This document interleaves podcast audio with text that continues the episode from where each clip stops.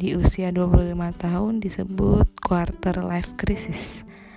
Berarti usia manusia asumsinya itu 100 tahun dibagi 1 per 4. Nah, di umur 25 ini gue bakal bikin podcast untuk bercerita tentang kehidupan gue di masa lalu, di masa sekarang, dan rencana gue ke depan. Karena podcast ini adalah diary gue. Gue pengen bicara, gue gak pengen mendem sendiri. Iya, terima kasih untuk kalian yang pernah mendengarkan podcast gue. Semoga kita tidak pernah bertemu ya.